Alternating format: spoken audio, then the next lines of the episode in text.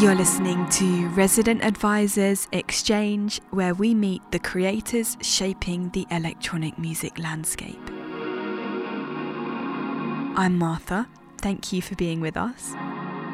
This week on the podcast, you'll hear a familiar voice, but in a slightly different context, as we welcome DJ, writer, and audio documentary producer Zakia Sewell to the interview chair all of my documentaries, I'm just trying finding the beauty in sound that's not just about what's being said, but like you know, um, how to find other ways sonically to tell to tell stories.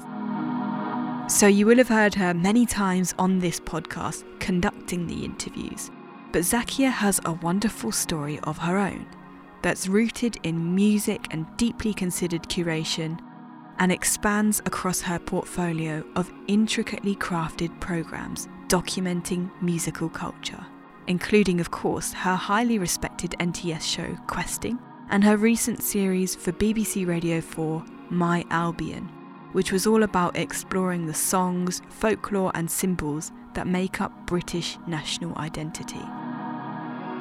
So, today's podcast episode is a rare insight into the life of an audio documentary maker. I spoke to Zakia about some of her incredible programs, about the nerves that can come with releasing a project into the world, and her impressively thorough research process.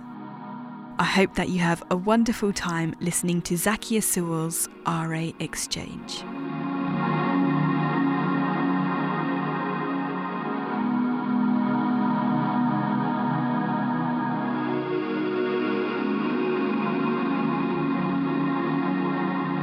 Zakia joins me on the line. Hi, Zakia. Hello, how are you? I'm good. I'm excited to um, have you on the other side of the microphone for a change. yeah, it's funny. I've literally just done an interview on the opposite, like the opposite way around. So it's quite, it's quite nice actually to have things um, turned around every now and then. Would you be able to set the scene for our listeners? Like, where are you today, and what's today kind of had in store so far? Oh well you know it's another dreary day in lockdown. Uh, yeah i'm i've sort of the start of the year has been quite mellow because yeah all of well a large portion of last year i was sort of all cylinders firing working on this series um, my Albion that was on Radio 4 and um, kind of you know when you're just completely immersed in a project and uh, all of your kind of waking moments especially like when there's not much else going on in life are kind of taken up with with that. And so obviously finishing that and in the new year I'm sort of going back to this little like bits and bobs and it's kind of it takes a bit of um reacclimatizing i guess. So i'm kind of enjoying having a bit more brain space but i'm kind of missing that um that feeling of like inspiration i guess that i was i was very much in last year. Mm, yeah i can relate to that for sure. It's like the come down isn't it after like a, after a big project? Yeah. Definitely the, the readjustment phase of going back into life and ideas and stuff like that.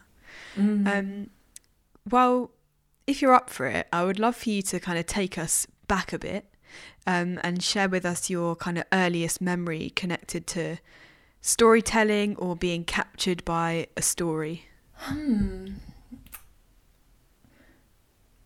Well, it's because my, my I guess my journey into radio is sort of not entirely straightforward in that I, I didn't really necessarily know that I wanted to do radio. So it was almost through through sound and kind of music that I ended up um, ended up working in radio and in storytelling. But now that you mention it, I do have quite a vivid memory actually that my my um, my dad's in a band like a funny like like folk band or he used to be, and um, they used to um, play at this place in West London that was like an underground crypt.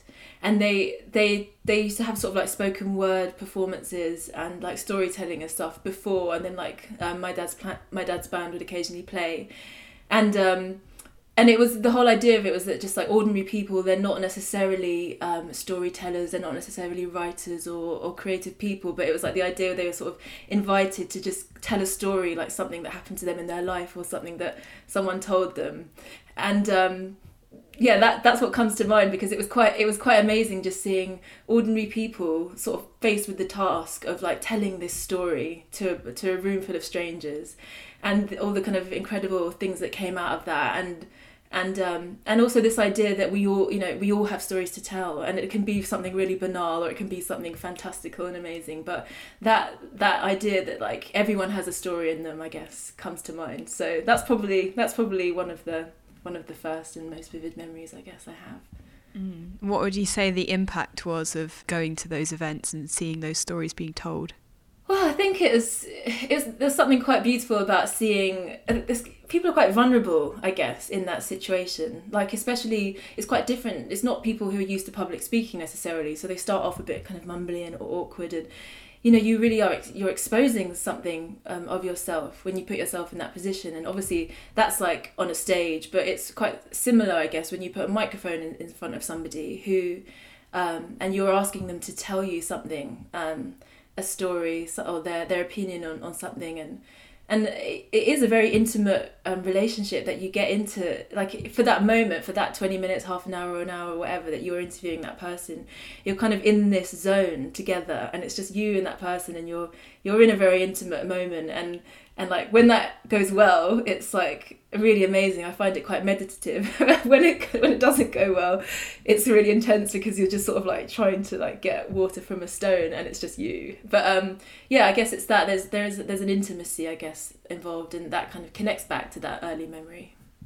Mm. um i'd love to hear a bit more about your kind of soundtrack to growing up um, in terms of music, but also just like sounds around your home and any kind of sonic contributions from your parents that kind of made a sort of a landscape for your growing up and your teenage years? Well, it's quite it's quite funny. Two things come to mind. One is, um, you know, both my parents were musicians, or like you know, in their spare time. So my mum is a singer and um, my dad plays double bass and keyboard and guitar and they actually met through my uncle. My uncle was at drama school with my mum and so my mum and my dad and my uncle like were in a band together and they used to kind of like go busking and and um, there's lots of like funny stories I've heard over the years. And so uh, I kind of grew up around music. And you know my mum tells this story about oh she was gigging until she was eight months pregnant or her bouncing around on stage. I, mean, I don't know if that's actually true but um, you know it's part of the family mythology. So you know my early memories would have just been like uh, you know my parents were quite young when they had me as well. And like I they they were the only people out of all their friends that had kids that had a kid. So I would be like s- sleeping at rehearsals or at parties with music, and you know, I was I was sort of around it to the point where I think you know. Um, if I ever had to go to sleep in a quiet environment, I think I used to find it quite difficult because I was sort of used to this hum or just this like you know this this um, falling asleep to to sound. So my parents are both deeply into music. My dad is really into jazz and folk. My mum is like really into soul, but also like house music. So um, that was kind of musical landscape. But in terms of you know other non-musical sounds, like I grew up really close to Heathrow Airport. Uh, in a place called Hounslow, which is like you know end of the Piccadilly line, Zone Six. It's a bit of like a it's a bit of a dreary place. Really great Indian food, um, but not really much else happening. But except the planes. Oh my god, it's so intense. It's like you know, a, a plane like going so low in the sky every two minutes. Um, and then when I was when I was like really young, it was like the Concorde. So um, I remember like being at school and like the Concorde would go over and it would just be this like incredibly loud sound. And these you kind of get used to these drones. And so I spent another part of my childhood in Wales and I, I, I used to get freaked out just like by silence because it was sort of growing up in such a noisy environment growing up in a block of flats on the main road and music and everything like that. So yeah those formative in terms of formative sounds uh, the drone of the Concorde and uh, mum and dad's music That's quite a quite a nice contrast you had going on. um, let's hear a bit more about your career path and getting into radio. What was the first audio documentary you ever made, and how did you kind of get into it? So the first audio documentary I ever made was um, a Radio Four archive hour, which is um, basically like a, a, one of their slots that's uh, a program that's composed mostly of archive. And um, it was about the Race Relations Act, which was um, the first piece of um, anti-racist legislation to come um, into the UK. I'm trying to remember in the in the 60s. I think it was 1964 or 1965, and um, I'd been doing an internship with a production company called Cast Iron uh, Radio, and basically, you know, I I was kind of plunged into the deep end because it was just like go and go and listen to all this archive. So um, I was sort of going through the BBC archive, and then I went to various different archives, um, like Black History archives or kind of race relations archives around the country, and just finding whatever audio they had, and just listening to all these all these voices. Um, and you know, it was particularly like listening to the these like Caribbean voices from the from the 1960s, and then hearing some weird um, BBC documentary, uh, you know, where they're interviewing like you know white people in Birmingham about what they think about the influx of coloured people coming in and all this racist stuff. But, but like this, you know, just kind of being it was my first experience, I guess, of being really transported back in time through sound and just immersing myself in this in this world of different accents and strange vo- voices that you just don't really hear anymore. Um, and so yeah that was the first that was the first um, documentary that i was involved in. I was sort of co-producing it or like and researching. Um, and that that kind of really started me off. And then i just stayed at cast iron for quite a while and then um, eventually worked up to making my own features. Um, yeah. Is there a particular moment or something that led you to want to use audio as a format for telling stories I feel so as I as I mentioned I I kind of so I studied English literature at uni and in many ways my mind is um, quite, very kind of it's quite analytical and I guess that my my course was very analytical um, and about sort of unpicking and unraveling texts. And and very research heavy. Um, so that's kind of one part of my brain that is kind of quite methodical in that way. And then there's the other part of my brain that is like much more creative and loose and that is, you know, it's like very, you know, deeply into music and and kind of the opposite and so when I finished uni, I was like so much in that an- like analysis world that I was sort of just like going a bit crazy, and I was like, I need to just go and do something completely different.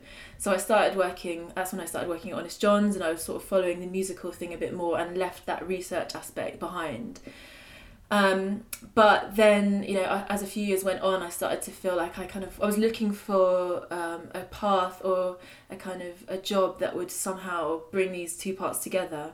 And then I started started looking. I was thinking about TV research or something like that. And then yeah, started get um, kind of discovered because I didn't really grow up with radio um, in a traditional sense, like more music radio. Like my dad was big into Gilles Peterson's show, da da da, but not really that kind of speech radio. So I kind of found it artificially, I guess, through like searching for something, and then um, I just felt like this could be a good way of bringing these two worlds together. This kind of like sound, emotive, feeling, creative, open kind of aspect, and then that more structured research aspect. And I do feel like that's a place that I feel quite comfortable where I'm able to bring those two things together. So that was kind of what led me to seek out some production companies and start that um, journey um, in radio. Mm. Let's learn a bit more about some of your programs. Um, I know I have ones that I want to ask you more about, but maybe you could start us off. Is there one that you're like shiningly proud of that just jumps to mind that you want to talk about first? Oh well, I'm still kind of bathing in the glory of the of the Albion series, which I really um, loved, and I just was so grateful to be able to make. And so probably that's the one that's the most kind of fresh in my mind. So yeah, probably. Yeah, should I just? Should, do you want me to? You know, you Let's hear about, about it. it. what do you want to know, honey? I want to know all of it. Um, I really enjoyed listening to that. Not only the way it was put together was like this kind of I don't know amazing piece of sewing, the way it was all woven together with the sounds and everything. Um, but yeah, let's hear about the whole thing. So, why did you want to make this program? And for those who haven't heard it, do you want to just give a little intro as to what it is? Yes, so My Albion was a four part BBC Radio 4 series that um, I presented and co produced um, over the summer, basically, and it went out um, in November and December of last year.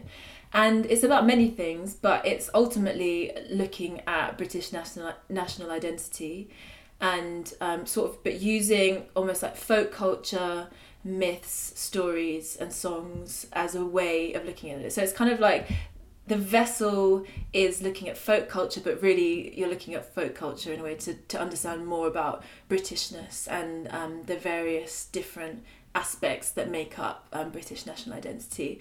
The the conflict, the conflicts and complications, as well as the kind of um, nice nicer bits. So that's it in a nutshell. And um, yeah, it it in terms of the genesis of the series, um, we so I've been working with a producer called Alan Hall at um, a production company called Falling Tree Productions, and we've done a few things together. And then there was basically an opportunity to like do a bigger series.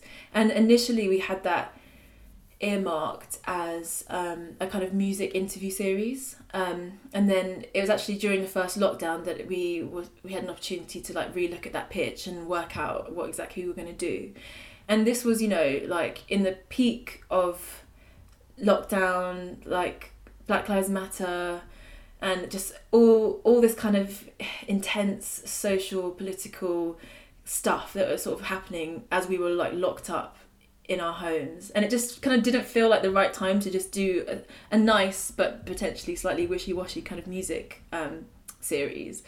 So um, I kind of I, I was rethinking and, and I'd had this idea um, about doing something about folk culture and um, folk music and my relationship to it for a while because um, you know I've always been very drawn to English folk music as well as other folk musics from around the world but I kind of felt this tension about whether you know why I, I, not just folk music even but like you know into Stonehenge and like druids and pagans and all this like kind of weird old English stuff. But then feeling like what's my relationship to it as a mixed race person like living in 21st century london? Like what what and almost like a bit of like a guilt about liking it because it's quite hard to i guess connect or feel um, feel at one with British history as someone with Caribbean blood um, and all of that kind of negative uh, baggage that comes with you know that that side of British history. So that was kind of this. That was an idea that had been with me for a while, and then uh, so it was an opportunity to develop that, but also, you know, I've been thinking a lot about my position as a mixed race person and the platforms that I have and the priv- privileges that I have, especially you know around the, the, time of Black Lives Matter. And I was thinking about using my platform on Radio Four to what is a largely middle class, middle age, um, white audience, and thinking about what is it that they need to hear. What is going to be something that's going to actually make them reflect on their identity, not just by showing them a series of because you know something another idea I had was let's do something about let's do like four a four part series on like black activist struggles. But I feel like we do that so much we like look at blackness and we analyze blackness and we deconstruct blackness. And obviously there need to be spaces where we celebrate those stories definitely but at the same time, what we don't do very much is analyze, deconstruct, and investigate whiteness and Britishness and what makes up that identity. So this felt like a perfect way and a perfect time to do that, but through this like soft vessel almost of folk music. So it's not like you wouldn't necessarily know that that's what the intent of the series is when you start listening, but it kind of it's it's it kind of it gets it gets there. Um, and so that was I guess the kind of the main thinking behind behind the series. Mm. Tell us a bit about the research process for a project like that. Um, where do you begin, and also with the songs and the music that you used, um, how do you find them? Well, as I said, this like idea has like been with me for a while. Um, so it was kind of like I already sort of connected to some of the. I I already had a sense of the landscape and the territory, so you know, for example, strange little zines about um, like stone circles and monoliths and stuff like there's one called Weird Walk that I've been subscribed to for a while. So I had a few of their um, their zines, so I was sort of like rereading those and thinking about the people that like they were interviewing in that, and strange little blogs, and you know, so I I guess it was like the the landscape was already mapped out. It was just an invitation to go deeper into it.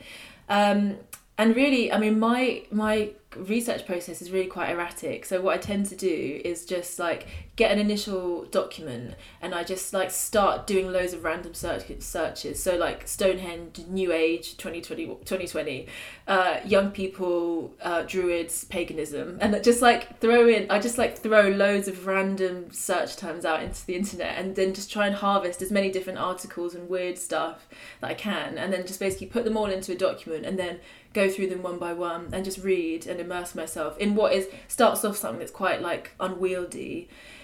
And then over time then i sort of return to the document and i get rid of the bits that aren't relevant and kind of like whittle bits away find the most interesting bits in terms of the ideas.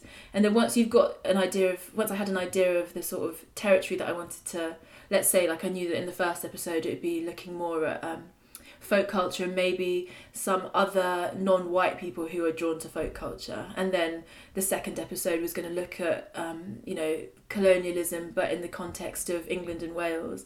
And then then i would start to like then it becomes more of a hunt for people and voices and the people that are going to tell those stories. So it, it was like it was and i was doing the research like i worked with um, alan on it, but because it was sort of all going on in my head, a lot of the research I was sort of just doing alone at home. Um, so yeah, it starts off something just kind of like rambling and wild, but then eventually you kind of sculpt it and you kind of narrow it down and and um, yeah and i think also the fact that there was just like nothing else going on in my life because it was happening in lockdown made made it quite easy. But also i did go a little bit mad just like waking up in the middle of the night like oh yes don't forget that article write it down you know? Uh, i was definitely like a bit of a crackpot sort of scientist for a few months. But um, yeah i love that i love that process so it was good fun. Mm. and how about when a piece of your work is kind of out there um, is that like a part of the process that you consider or like worry about ever? And how did you find that the albion work was received by the listeners? Yeah it was quite interesting actually because um, so we did the first episode we were kind of making it as it was going out so we, the first one was done and then we were sort of like catching up with ourselves um, while producing the, the, the others and the first episode went out and it goes to all the it went to all the press and it got really good press and like lots of different newspapers and stuff were writing about it and da da da. And then that's that suddenly filled me with fear because I had like that that sort of made it real that was like oh this is going out. And it was also the idea that like they might like the the first episode but what they're going to think about the second and the third and the fourth? So I kind of had after the first one went out I kind of went through this big panic stage. I think also because the first episode, in a way, is more gentle and it's just kind of like a lovely look at folk traditions and it kind of hints at the fact that it's going to go into like slightly more uncomfortable territory, but it doesn't really go there. And then, so I was like, oh, but all these people, what, what they, you know, because the third episode is a bit more on the head when it comes to like colonialism, racism, uh, nationalism, uh, far right like you know activity. And so i was thinking oh god like i had to sort of go through this phase of like i can't you know it was always a part of me that wanted to like stop them from from going out. Um, but it's like once you're you just sort of have to let go. And, and i guess i had to sort of go through that process of like whatever people say or think about this, it's going out into the world, and I just actually can't be too attached to the outcome, especially like you know in this era where conversations about race and identity and stuff are so fraught and so um, polarized you know there are going to be people that are going to be massively triggered. And there were like we did get quite a few negative tweets about the woke literati trying to ban morris dancing and stuff like that. But yeah there's a point where you have to let go which is just like okay this is it's happening. I've created something i'm no longer in control of so you know let it let it be. But it is it's daunting Mm, yeah, for sure. Maybe it's like releasing, you know, your second album or something. If your first one's gone down quite well, and then you're just like, yeah. well, they still love me. yeah, exactly. Yeah.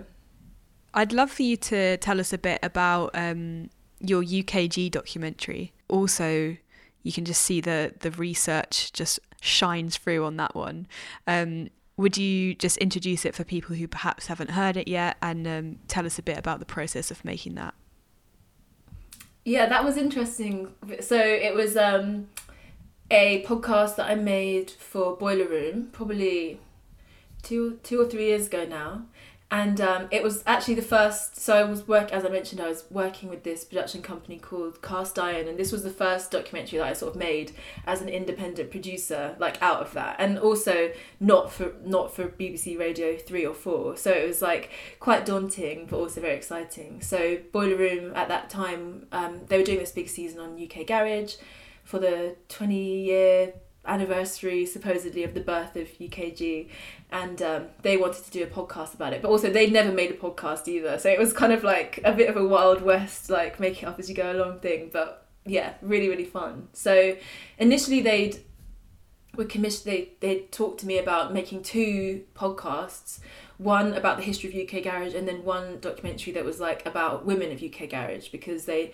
recognized that that was um, you know that the that the female pioneers of the scene, not just the vocalists, but the producers and the promoters and the DJs were often overlooked. But then it didn't. It felt like there wasn't something quite right about separating out those stories. Um, you know, let's create this separate thing for women, and then let's have the history of UK garage.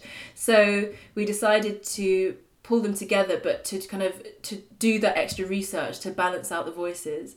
So that was that was um, that was really that was really fun. Quite a different research process to um, to my Albion because it just this is not a written archive. This is like something that's still obviously there are there have been documentaries and there have been books and lots of stuff things written about UK garage, but you still can sort of call people up and get their lived experiences of things and also because we knew that we wanted to find like the voices that perhaps haven't been hadn't been represented that meant you had to really really do your research and find out and like who were the female DJs and who were the female producers and who were the female journalists and da da da da da.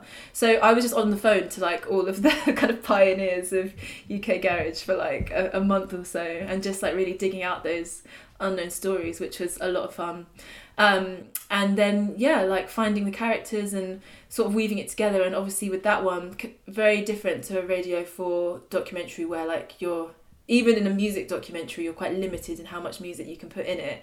This was just like you know we had so much. And it was it was kind of like a soundtrack with voices woven in between. Like the music was such an important like extra voice within within the documentary. And um yeah it was a lot of fun to make. Emerald um, from rinse fm she presented it and she was really great to work with and really enthusiastic and yeah it was good fun except it was quite hard to manage some of the egos because you know everyone's got their different story about where it started and who started whose party was the first and whose was the best and blah blah blah and like these a lot of 50 year old men who were like you know still riding high on those days and like so it became there's quite a lot of ego management involved in that and like how to tell a story that you know didn't get too caught up in people's sort of polit like you know not not like they didn't get too caught up in the politics of the scene. Um, but I re-listened to it like the like a few months back and was just like, especially in an era where we're like starved of clubs and dance music and togetherness, it was like quite fun to listen to it and think, oh, I hope that comes back soon.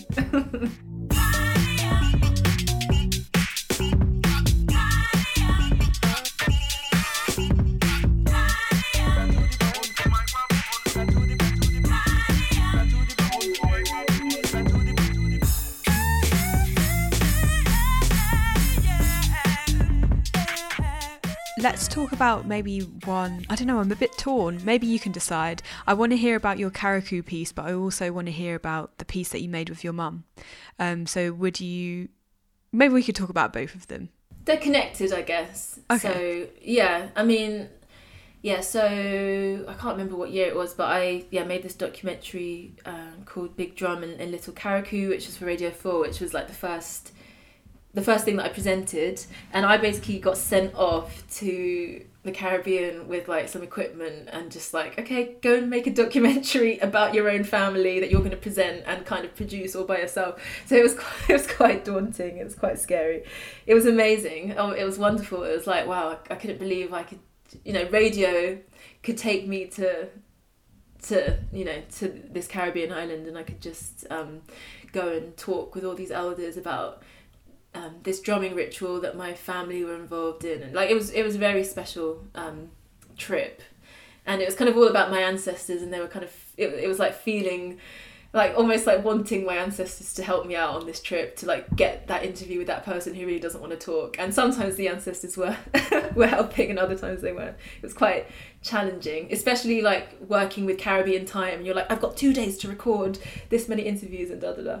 But yeah it was it was amazing. Um so that that program took me back to the island that my grandparents are from, and I guess the way in which it's connected to the My Amy and Me, which was this documentary I did last year with my mum, is that um, my mum has schizophrenia, and when we went last went to Carriacou together, she basically had a um, a kind of relapse. She's kind of in recovery from schizophrenia, but she hasn't really been suffering from it or hasn't really like had uh, any psychotic like episodes or anything like that for quite a long time. But when we went back to Carriacou about five or six years ago she started to hear voices basically. And um, that was quite that was a very difficult time. Um, but it it kind of ended up um, providing inspiration for this theatre piece that we started to work on together that was about our relationship about um, her schizophrenia, about how it affected me, but also this kind of deeper story of interge- intergenerational trauma, about slavery in the Caribbean, and about how those kind of traumas, like deep down in family lines, can kind of um, they're like ghosts that can come and revisit us in in the present day. So, um, My Amy and Me was a documentary that was kind of um, about the making of this theatre piece that we were doing. Um, but it kind of became something in and of itself, and me and my mum have a lot of candid and quite difficult conversations in it about our relationship and about her illness. But it was it was something that was very healing for us both. Daunt again, daunting, scary, challenging. The idea of like putting something very intimate out there um, for a bunch of strangers to listen to and dissect and analyze but um, it was also a very um, healing process process for us for us both. And um, Carriacou, that island that my grandparents are from, was kind of like the backdrop for that, and it featured some sounds that we recorded that I recorded there and stuff like that. So, yeah, it kind of takes me back to that story, like at the beginning I was talking about of like the intimacy of someone standing up and like telling you their life story. Like it is, it takes it takes bravery and that's it was i guess that was the first time i really revealed so much of myself like on the radio. So that was um that was um quite a powerful thing. But yeah also fun. My mum's a uh, yeah she's a big laugh so so that it wasn't too heavy. It was like hopefully there were bits of lightness and laughter in there too but yeah. I think your listeners will have gathered by now that a lot of your programs are deeply personal, which makes for this like incredibly authentic storytelling, but it must have an effect on your kind of reality, whether it's learning about your family members and ancestors or going over, like you say, moments with your mum. Uh, how do you balance like giving your all to a piece of work um, with making sure you're not kind of overwhelmed by information? Um, I think working with the right people is key.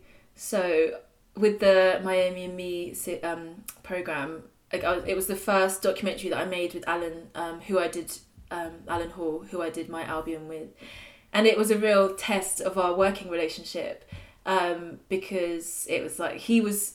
Well, I say a test, but I mean he he proved himself um, because he was very so sensitive so like not pushing me too much like very very empathetic very caring very like he was just super in tune and and I felt very held I guess by him and working with him. So even though we were kind of going into quite dark places with my mum um, I felt very much sort of protected um, working with him. And he he was very sensitive to like you know when it came to scripting or the edit because we sort of edited it together and he wouldn't like impose anything on me.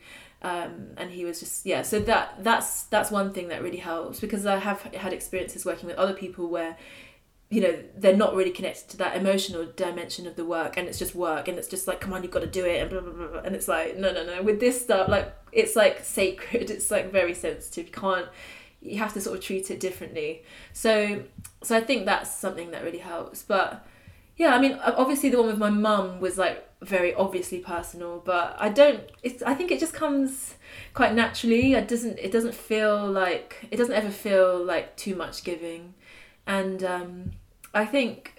I guess there's a part of me that wants to like share because I want it to have a positive impact on other people, and so that when you see that, like when you get a message from someone saying like, oh you know, I have this relationship with my mum and it's been awful and hearing a program made me feel this or that, you know, that just it makes it there's like a sacrifice that's made by sharing something, but it always it, it always feels worth it. I know it's corny, but it it does because when it when it reaches and touches other people who may be suffering or feeling similar things and you get that reflected back to you, I guess that just makes it worthwhile. So so um yeah. Yeah, definitely. And that's one of the most beautiful things about listening to a story being told through audio. It's like so direct and, yeah, like you say, so intimate. Um, so, this is kind of a question that I would ask to producers of music um, on the podcast, but I kind of love asking it to you in this type of context. Um, it's about developing your kind of sonic style. Um, and my observation was that you use a lot of gems that other producers might kind of discard as outtakes and you use that with them to tell the stories how do you reckon you developed your style within documentary making well, thanks for saying I have a style because I, I, I, I, yeah, I don't really, I'm not really conscious of having a style. Maybe I think I feel like I'm only just getting out of the stage of like learning how to do it. So yeah, that's that's nice to hear. Um, what my style? I mean, yeah, I think it's influenced by the people that I've worked with. Um, so in some ways, like I think starting off with BBC Radio Four in quite a traditional uh, production company, like that obviously has an influence in terms of being quite meticulous with the storytelling and the structure and the progression. But like that can also be a burden sometimes because like sometimes my mind is so how does this fit with this and how does this fit that? How's it you know, you're so caught up in the kind of steps that sometimes you can just be a bit more random or a bit more intuitive with things. So I guess that's one that's something that helps me but also I have to kind of sometimes shake myself out of to be, be a bit more loose and free with things.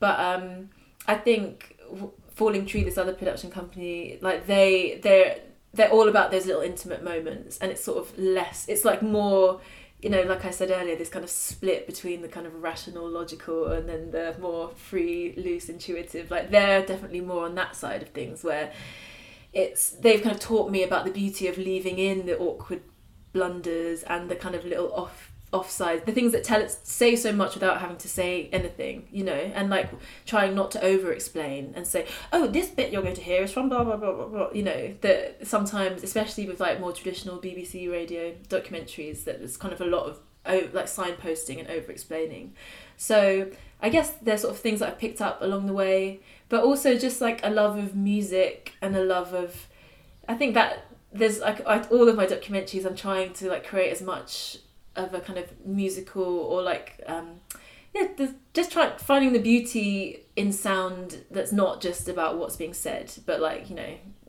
um, how to find other ways sonically to tell to tell stories and yeah, I mean, as I said, I don't feel like it's a conscious style, but it's probably a combination of all those things. Mm-hmm. That makes sense. Um, when you've got a lot of material in front of you, how do you kind of edit or pick which avenues to go down that will be you know interesting for a potential listener when you might find all of it interesting? Like how do you edit that? Oh good question. That is like the mystery of of uh, producing. I mean it's really hard. It's really hard when you've got for example when i came back from the caribbean to make that documentary and I had hours and hours and hours worth of drums and like all these people that I'd interviewed and family members and you know atmospheric sound. And actually with that documentary that was quite a good example of where like things kind of go a bit wrong because I'd sort of gone to basically record this big drum event that then when I got there my uncle was like oh no sorry it's not happening you have to come back in July. I was like I can't come back in July I've got two days.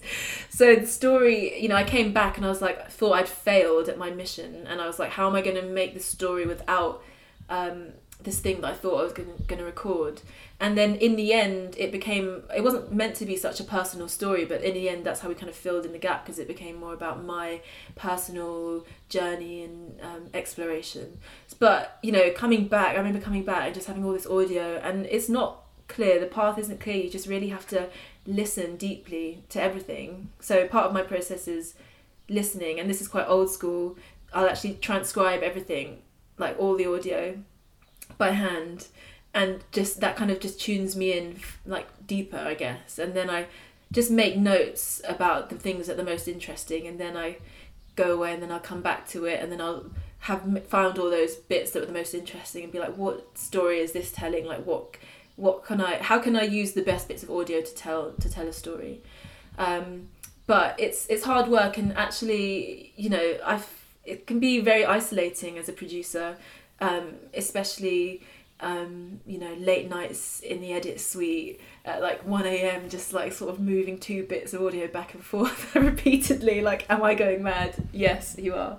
Um, and I found it really valuable actually working, co producing. So, like with my Albion and Miami and me, like we we'll sit side by side and we'll like move things around together and then he'll do a draft and then send it to me and then I'll suggest things. And I I much prefer that process because you just don't get into that sort of like completely frazzled headspace where you've got no um, kind of perspective on whether one thing sounds better better than the other. Because the truth is, you could you could put them together in infinite variations of orders and like you could probably make 10 brilliant documentaries out of the audio that you have so it's it's really hard to make those decisions but for me i think um, be- becoming more collaborative um, in in the production process has been really valuable and, and helped me a lot. Because you kind of you, you share that burden of decision making. And i'm really indecisive but as well so that makes it even harder.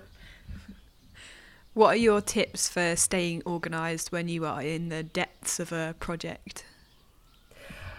So i'm not very i'm not actually very organized so i don't know what what tips i have.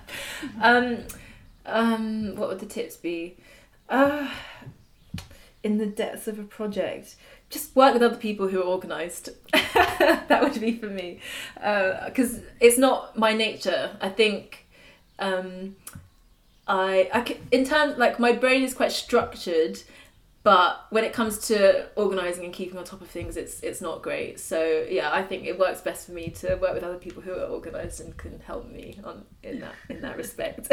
Although that's not always possible unfortunately. Mm-hmm. it's important to play to your strengths for sure. So music clearly underpins a huge amount of what you do. And um, let's actually talk about your djing and i was wondering if you'd ever noticed any similarities um, in terms of curating for a DJ set as you would for making a program?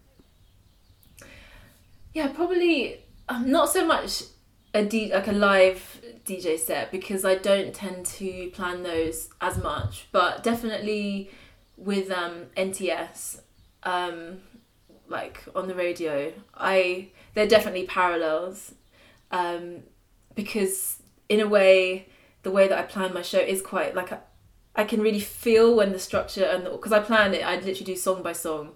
And I can feel when it's right and I can just feel when it's not right. And it's part of this kind of organizational part of my mind that's like this flows into this. And it's not it's not even rational. It's just like there's a structure that works and I'm quite satisfied when I've got the structure and the flow that works. So in that sense and you know it's kind of like it's not that dissimilar to like editing on a on a screen. Although I just do playlists, but like you're still you're moving little blocks around and you're going, what about if that bit goes there? Does that flow? And what about if that bit goes there? Does that flow? So in that sense, it's quite similar. I guess what's nice about it is that you know I'll I'll be in that process and it's very intuitive, and then I don't really realize what the logic is until sometimes I'm like playing the show out, and then I hear it, and then I'll I'll know why those things sounded right. Oh, it's because that like things that I didn't necessarily notice in the moment, but I'll be like, oh, that song mentions this, and then it's there in the next song, or there's a little like jingle of spiritual jazz bells right at the start, and then it comes back in this track or whatever. So it's quite funny, like then when you hear your logic like being played back out to you. But as I said, like I sometimes can get a bit too like er, er, logic order structure, and like it's very important sometimes to just like l- be random and let let chance come in as well. So that's something I could probably do a bit more more of. But there are definitely parallels for sure. I wondered if one parallel might be the kind of idea of taking someone on a journey throughout, you know, a one hour DJ set or whatever, um, compared to uh, a radio program where you have sort of a start, something happens in the middle, and then it's wrapped up in the end. Yeah, I guess that is. I mean, it's like to be honest, talking about DJing just feels like I'm having to sort of grasp it for some like distant chamber in my mind that's like did that even happen you know but like yeah i think djing is one is is is quite different i guess in that it's it is more intuitive and i think when i first started off i would literally like plan my sets and then then you realize that yeah that's one way to do it but it's a lot less fun because part of the beauty of djing is when you get into a, f- a complete flow with the people who you're playing to. And it's quite rare i think to find that that experience where you're in a room and actually everyone is like listening and present and like they're you know when that chemistry happens it's amazing but it's quite rare but then it's like there's no logic there's no like logical order and structure planned there then it is very much just like bodily this one yeah pick out the right thing at the right time. Sometimes you don't but then it's like fine because it takes you in a, you, sometimes a mistake will take you into a little journey a, little avenue you didn't expect to go in. Like there's got I've got quite a funny memory of playing at um we out here festival like um a couple of well whenever it was whenever it was like two two years ago. And I thought my set was an hour long so I like ended on like this big like um kind of like transcendent jungle track. I think it was Nookie celebrate life like this is going to be the big finale. And then they were like oh you've got half an hour left. And I was like oh shit. But like it was actually so nice because I'd taken it to that peak and then it was like oh well from here we could go anywhere. And it was like so much fun to sort of sometimes those mistakes like or whatever you want to call them they just like set you off on another path and that can be quite fun so it's definitely for me a much more loose experience like live dj sets mm. Um, how's it been also in the past almost a year broadcasting from home? Because obviously you had experience doing live radio with NTS, but now you've had to relearn basically how to do things from home. Um, what's that been like for you, and how have you kind of noticed the community around your show change or grow? Um, yeah, it's been it's been actually quite nice in a way. I mean, I do get frustrated sometimes about oh god, like like my room's a mess, or like the equipment is like all like dusty and in the way, and you know I don't have much space. Actually, big up to the NTS crew because they've just sent me a clamp mic stand, which has changed everything. so that like honestly, I was so happy when they sent me that. I was like, God, this is where my like pleasure in life is coming from now. It's like clamp mic stands. But, um, yeah, so it can be it can get frustrating doing it from my bedroom with limited space, but also it's very it's intimate, and I think my show is quite intimate anyway. In that I don't. I, I, I probably have some kind of radio persona, but like I do, again, I kind of share a lot on the radio, and um, sometimes there isn't a filter, and I'm very much myself. So I think that, in a way, being in quite like a being in an intimate environment like of my bedroom and like being at home it kind of suits that. So I've I've, I've enjoyed it and I feel like um, you know the radio has become so much more of a lifeline for people during this time. And I've really felt that like just you know the chat room because usually like Saturday morning show like people might be tuned in with a hangover but they're not really gonna like usually they're not really in the chat room like at 10 a.m like hello but they have been because no one's going anywhere. So that's become a lot more active and I think for a lot of people my show and others have been like a bit of a lifeline and a way to connect with other people through the radio. So that's been very nice to be a part of that. And um, also, like, you know, there was one period I think I was just sort of like, because part of the music research that I would do for my show would just be like being in the world, like going to a record shop, or going to a gig, or meeting someone, and they'd be like, "Oh, have you heard this?" And all of that suddenly was gone. So you know, and like just searching for stuff online isn't quite as inspiring. So there was a moment where I just was getting a bit frustrated with the show, and then I like took a few weeks off, and I I just I really missed it. I really missed having that rhythm, having that routine and having that moment every Saturday morning where I'm just like connected to like a few hundred people and like all the messages that come in and so it's yeah it's like a lifeline for me um, as much as anybody else so yeah I mean like I'm not gonna say that I'm like I, I'm looking forward to the studio coming back definitely just have a bit more space but um yeah it's been it's been kind of nice doing it from home as well so mm, yeah makes it just different. It's a whole new thing, really. Mm.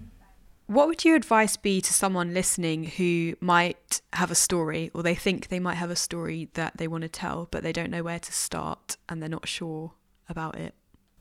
I feel that, you know, in a way, there's a positive and negative about kind of where we are right now in terms of like the radio world and podcasting and stuff, and that like it's so accessible. Like you really don't need any fancy equipment.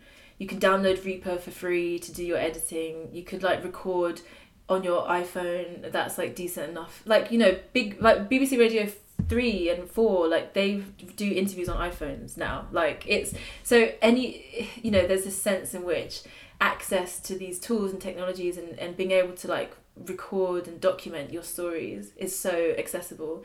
So you know that's great but then obviously there's the issue of you know because everyone can create stuff it's harder to get your things heard and whatnot not and, and stuff like that but i would say you know it's just about like finding the things finding the stories that really mean something to you that are personal to you that like that you just love and you're passionate about and you want to back. And just kind of just have confidence and faith in that and like try and find a ways to like do things yourself if you can as a start and then you've got something to show and you can share it with other people and you can kind of get that ball rolling. But the most important thing is that whatever this story is or whatever this kind of project is of yours that you you really like you back it like you're really invested in it because that that's what shines through. And i really believe that like if you are if you're kind of meant to be if this is a story that needs to get out there or like it will just it will it will find a way to get out there and you'll meet people that want to hear it or like little openings will happen. So i think just the key thing is to to just like find the things that are authentic to you and and back them fully. And then it doesn't really matter if it gets the biggest like if i don't know it doesn't if you if you feel that way then small successes will mean a lot as much as the big the big ones so i think I think it should come from that. It should come from like your oh gosh, I'm, I'm, I'm gonna say it because I'm corny. But it should come from your heart and it should come from something authentic within you rather than some big idea of where you want it to be. Like start with you and then then like uh, everything else will follow. That's not very good like practical career advice, but that's that's what comes to mind. I think it's just about having that confidence to um, take the first step, basically. Yeah, and also yeah, I guess also I would say like just contact the people that are doing things that you respect and like and you know again if you're like whenever if i ever receive a message from someone and i can just tell it's totally genuine i'll always find time to like share a bit or like have you know send an email or have a phone call or whatever. So like just yeah just try and connect and like have try and find the confidence to reach out to people who are like on you know who who you admire. And you know not all of them will respond but some might and give you a little bit of feedback and whatever. And i think yeah that's that's always a, a good a good first step. Mm-hmm. and seeing as we're all spending more time at home at the moment um yeah i'm going to ask you for a recommendation what have you been listening to or reading or watching or taking in um lately that you are really into well, um, let's have a think. It's kind of been interesting. I think because my mind was sort of for like so much of last year, my mind was very much like saturated that I've kind of I've been finding it difficult to like take in content at the moment. Like I struggling to find books that stick and I haven't really been able to listen to many podcasts or stuff like that. I'm just kind of enjoying the the kind of the brain space. Um, one thing i mean i don't know you can't recommend like a really bait tv series i will i will because i'm not really i don't really watch much telly but like i went i was like um at my family's um like before christmas and like they're big telly watchers and they were like you gotta watch succession. And i was like no i don't want to. I don't watch television. But anyway i've got deeply into, into succession so i recommend that. But um in terms of books and yeah i'm trying to think. Um, what have I read recently? Um, I will always recommend any Hermann Hesse book, um, and it's something that has like been quite in terms of storytelling as well. Um, he's a German writer, and you can get like translations of his biggest books. He wrote like a book called Siddhartha, which is very famous, Narcissus and Goldmund, and um, the Glass Bead Game, and like they're they're very beautifully, simply written, especially some of his short stories, like so sim- so simple, almost like kind of fairy tale like, but they're very deep and spiritual and like kind of philosophical books and it's a great example of how to tell a very kind of deep and complex story in a very simple way so i'll always recommend that um, and yeah, that's it. So I've got God Hermann Hesse in Succession. Right. Well, that says quite a lot about about where my headspace is is at the moment. I wish I had better recommendations. You could have warned me about that one, Martha. Uh, yeah, I could have, to be fair. But I wanted the real, the true recommendation. yeah. Sorry, that's all I've got.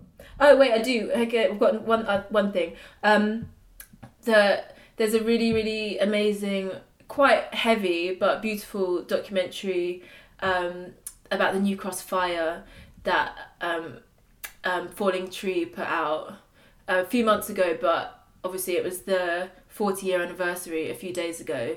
And that is such, it's a harrowing but beautif- beautifully put together um, piece of audio. There's no presenter in the traditional s- sense, so it's all kind of fragmented and there's a lot of music in there. It, it reminds me a lot of small acts and especially lovers rock you know this idea and the way that there's one moment in the documentary where they're sort of conjuring this this party scene and the music you just want to be there but you know what's going to happen and it's horrible but you're also so intoxicated by this sense and feeling of this party it's a very very powerful piece of storytelling and and quite sort of um, you might say experimental and non- non-conventional in the way that it, it deals with this really difficult story so I would I would um I would definitely recommend that. But it's it's it's like a it's it's you have to go and sit and kind of give it time because it's not an easy listen. But um I think it's called From the Ashes of New Cross. So there you go. I came up with something cultural. Thank you for that. Yeah. Um so before I let you go, I would love to hear what you're kind of considering doing next. Yeah. So I've been thinking about it a lot, especially kind of like this time of year is a time for reflecting and you know this time last year i was like i had this whole year planned of travel and i was like oh my god how am i going to do it? I'm going to be so busy. And i was like i'm not going to stop like i was in january looking at the year thinking i can't stop till june.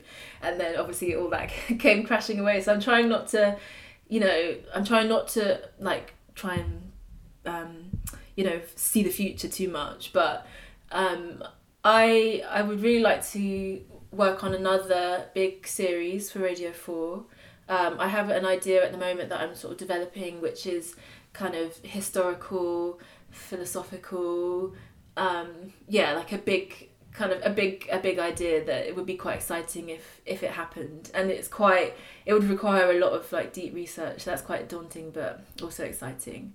And i'm also like i've been doing a few bits of writing and i've i've, I've been um, enjoying that and thinking about like wanting to deepen like the Albion series doesn't feel like completely done to me. And so I kind of been thinking about maybe I'd like to write something in connection to that or somehow continue that research a bit further. And I think a lot of people that listen to it were like oh we'd like we, we want to, to hear more. So I don't know if I do like my Albion part two? But like yeah to somehow find a, a way for that those ideas to kind of keep living and keep being explored would be nice. And also, I just hope that I can go on holiday as well at some point. oh yeah, that too. Big plans. yeah, that's that's that's all. Well, Zakia, thank you so much for bringing us behind the scenes of all your projects. It's been really, really cool to hear about your process and the ideas behind some of your work. So, thank you. Thank you. Thanks for having me. It's nice, and hopefully, I didn't just ramble on for the past hour. Um, yeah, thank you for having me.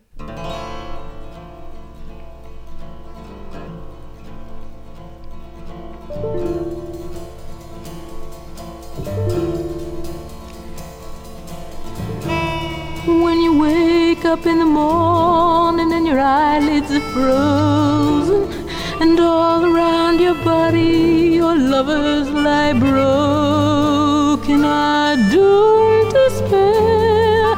Tomorrow may bring roses, don't despair. Tomorrow.